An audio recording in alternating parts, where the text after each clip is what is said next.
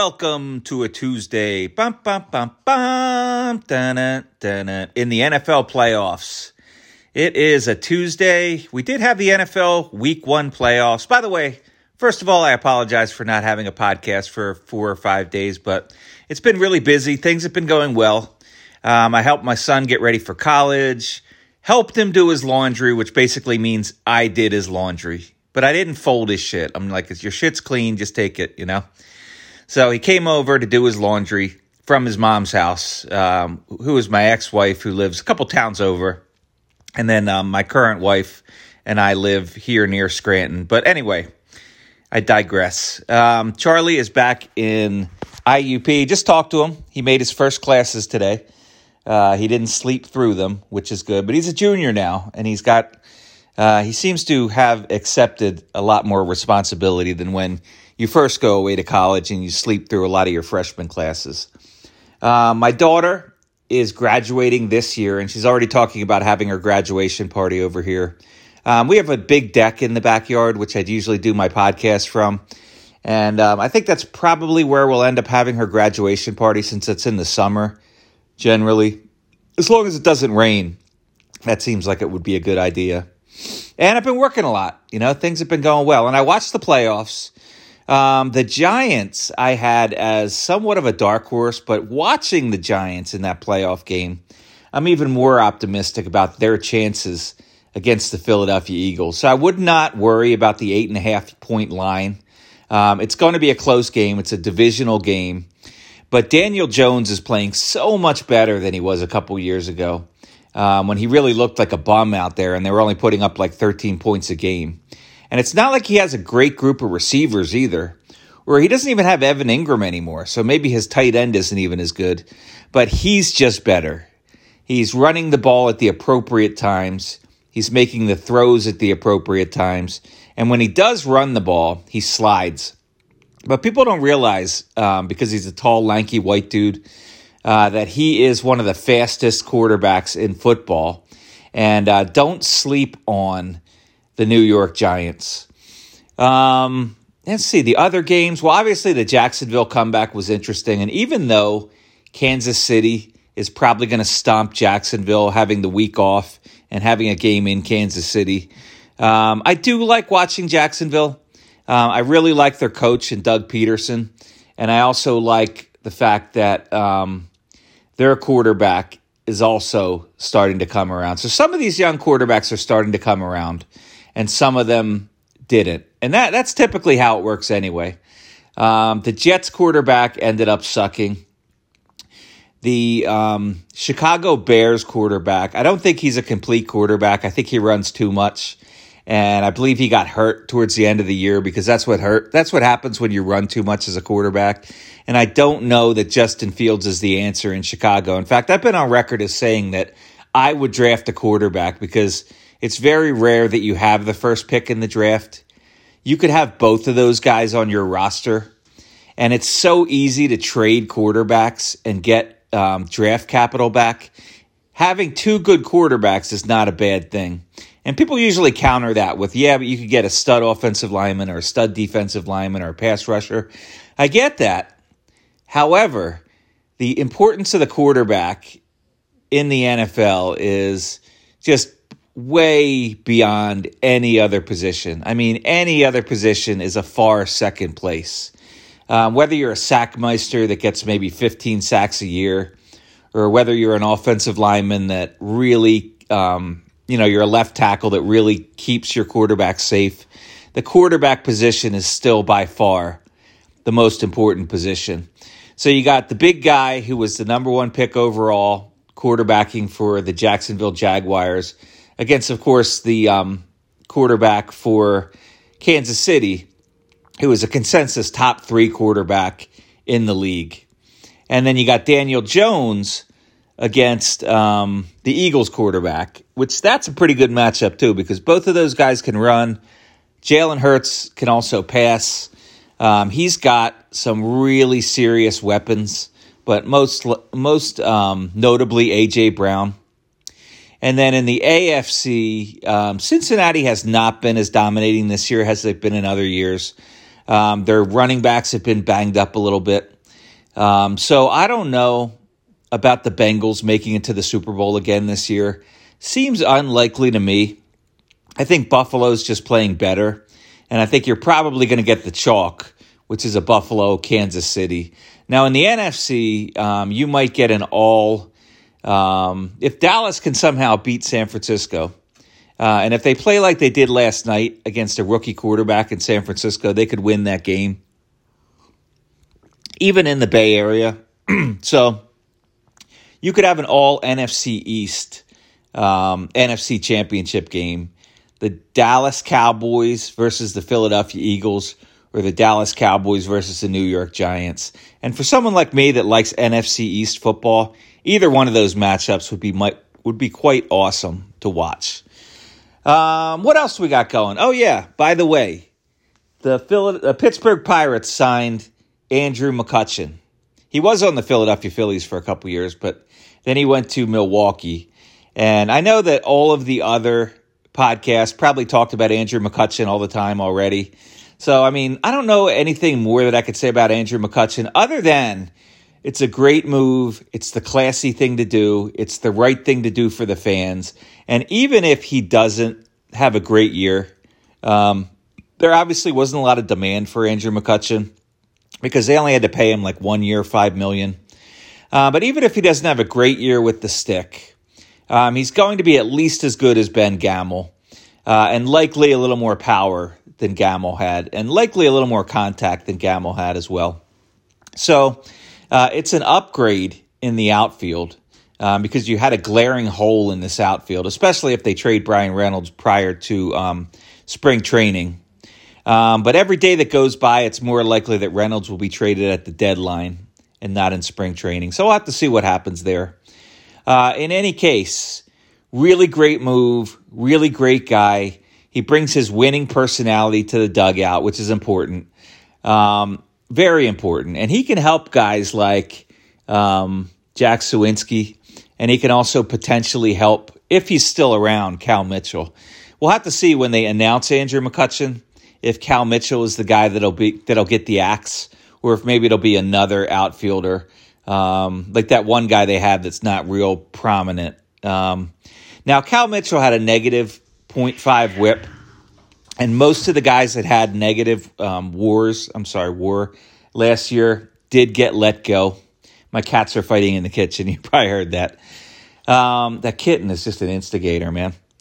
Um, most of the guys that have negative wars have already been let go. Um, two of the pitchers were let go that they traded for Bryce Wilson and Thompson. Um, also, Bligh Madris was let go. Um, and I think there was one other hitter with a negative war besides Cole Tucker that they let go. But the last guy that they still have is Cal Mitchell. And I'm not sure that you can make an argument to keep Cal Mitchell because of his arm in the outfield. Like, I really don't know what he adds to your team unless you're going to play him in center. And he's not the best center fielder. But the reason that they could keep him is because when they sent him back down to AAA, he batted like 360 or something like that.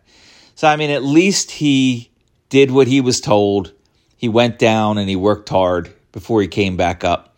But it doesn't look like Cal Mitchell is a Major League Baseball player. So if he's not around, obviously Andrew McCutchen can't help him. But he could help guys like Ji-hwan Bae or whoever might be in that outfield. Whether there's any help for Swaggerty, I don't think so. I just don't think he has the bat to be in the um, major leagues. Whether there's any help for a guy like Marcano, I don't think so. I don't think he has the bat to be in the major leagues.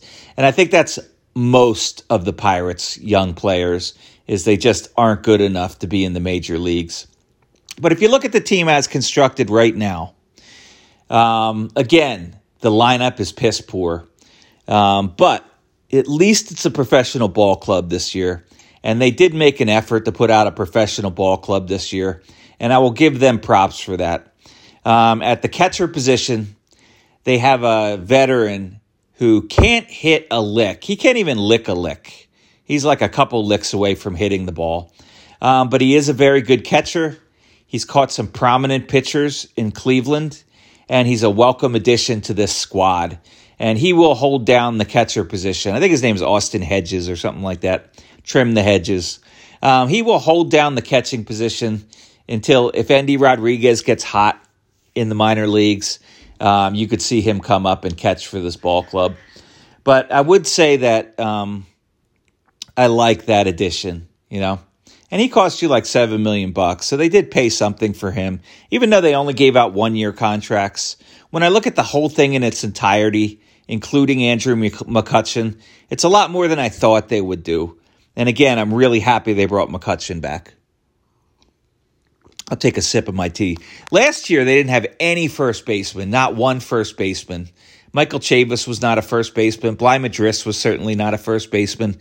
God knows who else they threw over there at first base. Um, but this year, they have two guys who could potentially play first base. They have Ji-Man Choi, um, who is going to arbitration, but he's going to make like five million bucks, right? And then they also have Carlos Santana, who they paid like 6.9 for one year. So, um, from what I'm hearing, um, there's a lot of speculation of whether they'll play um, Carlos Santana more often in the designated hitter position than first base. And maybe Ji-Man Choi will be their first baseman. Uh, but in either way, I mean, it's a big step forward from what they had at first base last year because you need somebody who's going to catch the ball when you have two middle infielders who can't throw very well in um, Oneil Cruz and um, uh, whatever the heck that other guy's name is, the, the cell phone guy. So you got the cell phone guy at second to start the year. I don't think he's going to be a successful hitter. Um, he did have one good month. But in most of his other time, and he did have a positive WAR for the year. I'll give him props for that.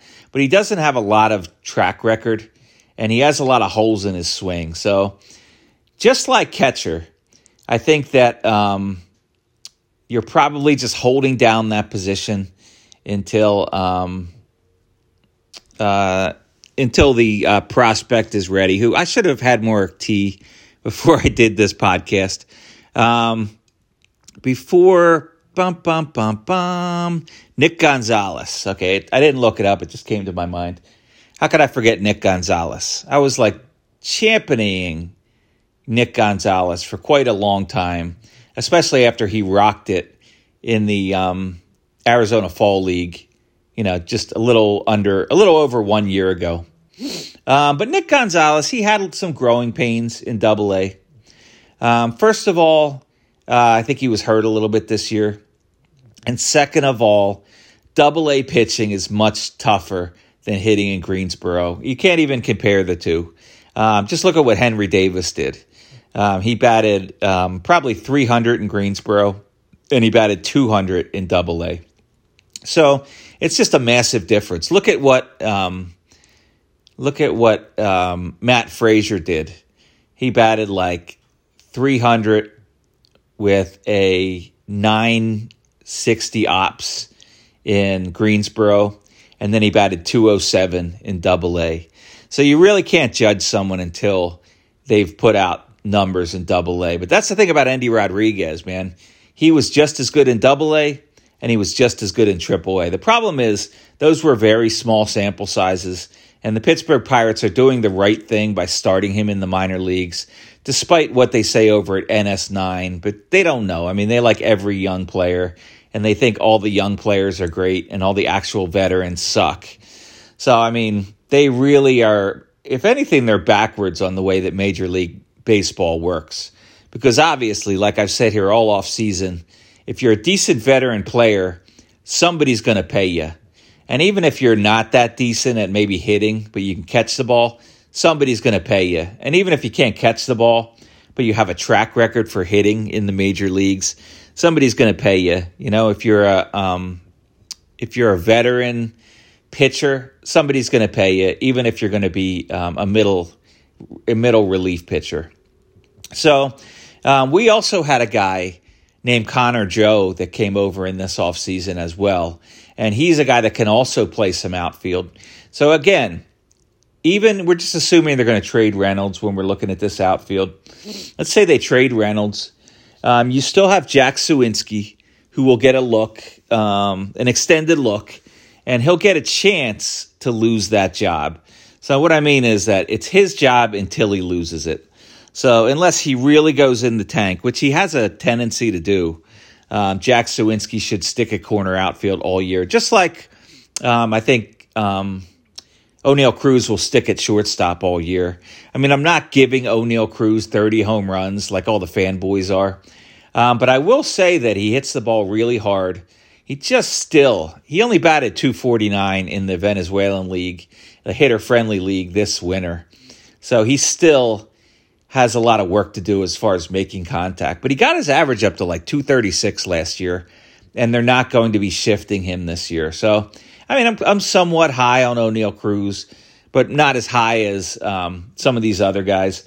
I'm still not high on Rodolfo Castro. I think he's going to be gone when Nick Gonzalez is ready.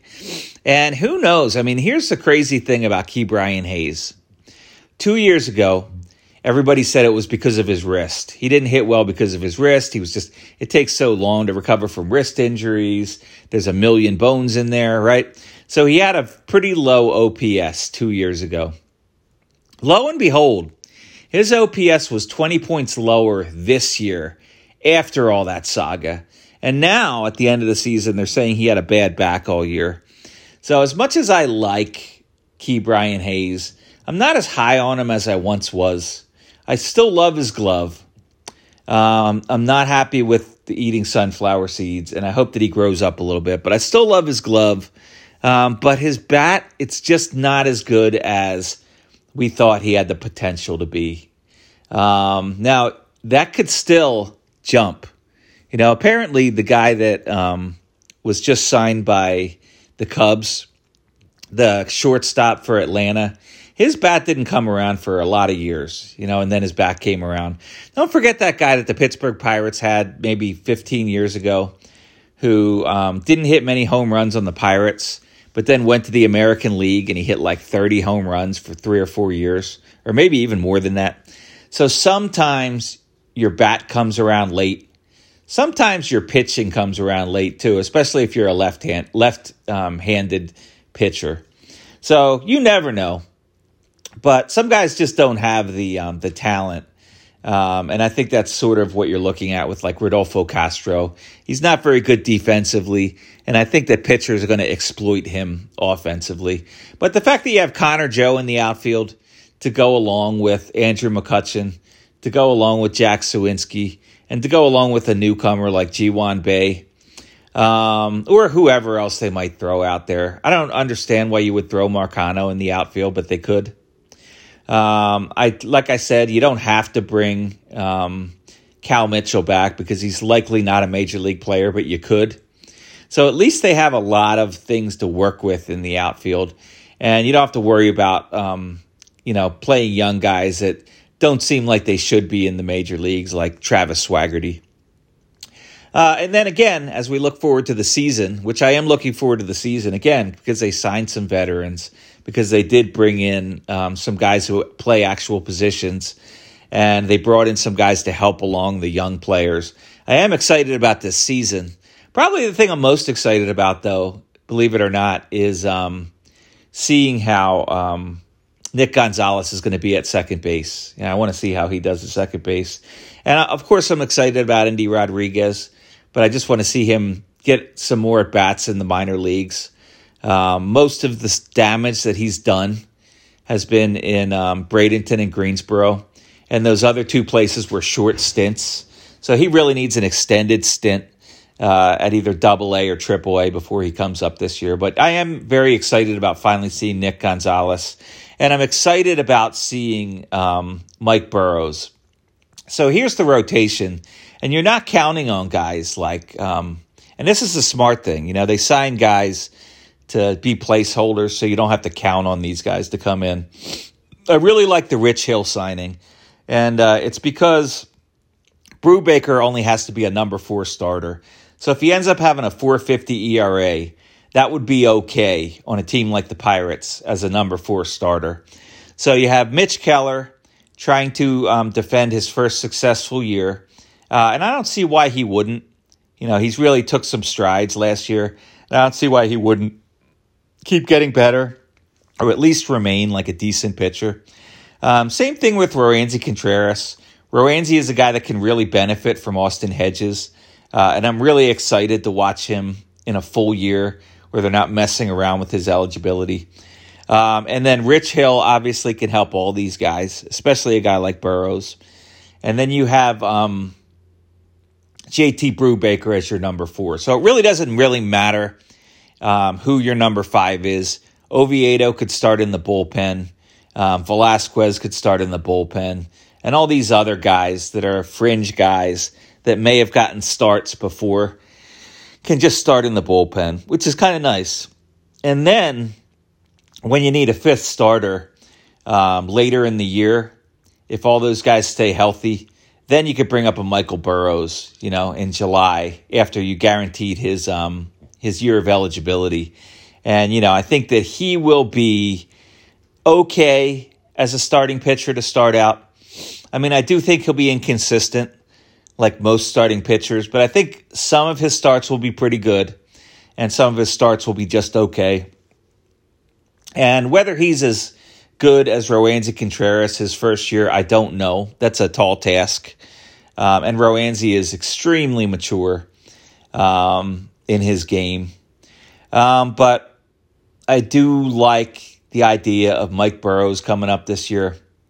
I like the idea. So there's at least three young guys that I'm looking forward to seeing this year um, who have a chance to um, be exciting to watch. And that's Mike Burrows. That is, um, actually, I'll throw a fourth one in there. Ji Hwan Bae has looked pretty good.